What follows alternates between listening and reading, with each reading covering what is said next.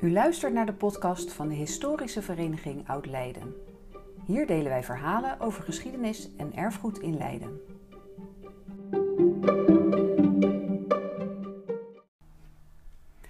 In deze podcast het verhaal van Jacobus Gerardus Martinus Koos van der Born. Sjouwen met een bos ijzeren pijp om je nek. Koos van der Born is oprichter van Technisch Bureau van der Born. Hij werd geboren op 15 oktober 1936 in Leiden en groeide op met twee broers en een zus. Zijn vader zat al in zaken, zo zegt hij. De heer van der Born heeft daarover een vroege herinnering. Groenteboer is mijn vader ook nog geweest.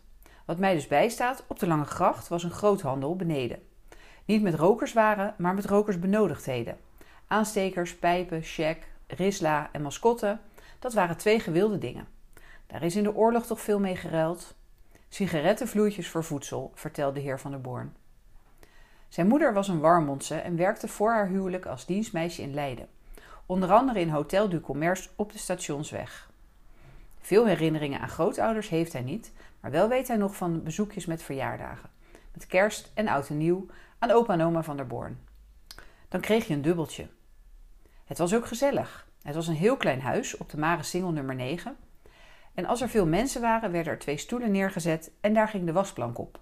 Dan had je nog een paar extra plaatsen. Hij bezocht de katholieke jongensschool op de Haarlemmerstraat, de ULO en het Rooms-Katholieke Handelsinstituut aan het Vrouwenkerkhof. Ook haalde hij zijn middenstandsdiploma. Het gezin van der Born was dus katholiek en de kinderen moesten naar de kerk. Hij zegt: Ik ben geen kerkganger, maar ook dan kun je geloven.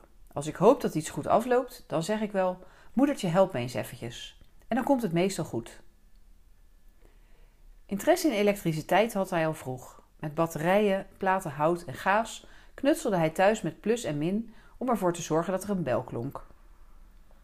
In 1953, toen Koos 17 jaar was, gebeurde er iets vervelends.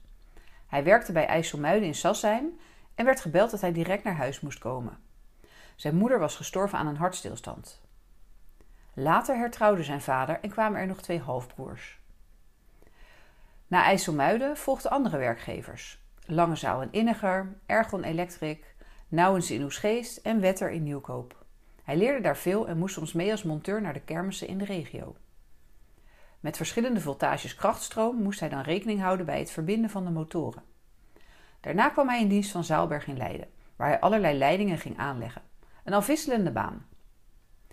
Dus sjouwde ik met een bos ijzeren pijp op mijn nek. Toen had je nog geen PVC-buizen, maar het werk was wel echt leuk. Elektriciteit aanbrengen bij mensen vond hij dankbaar werk om te doen.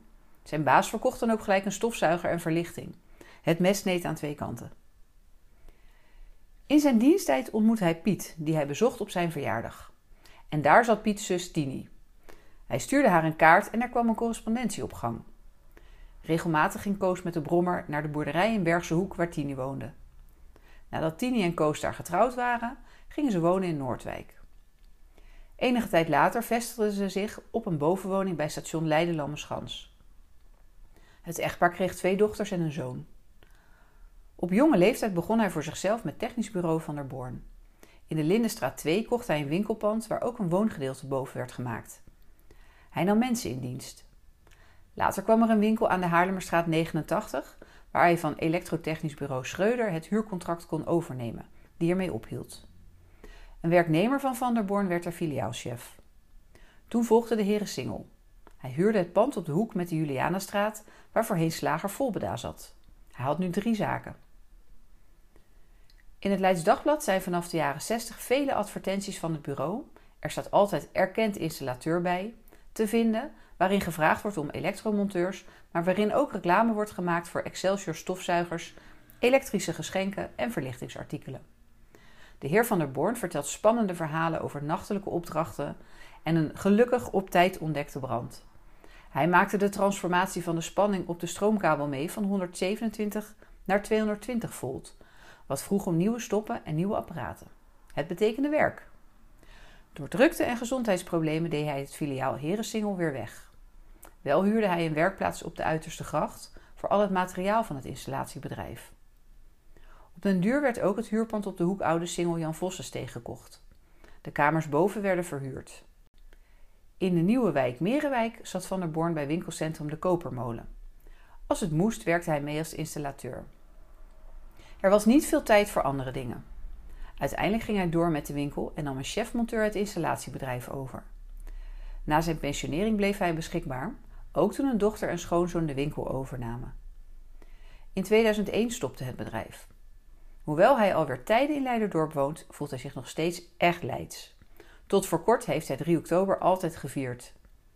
Vroeger had hij met de familie vanuit het winkelpand in de Haarlemmerstraat een geweldig uitzicht op de tap toe.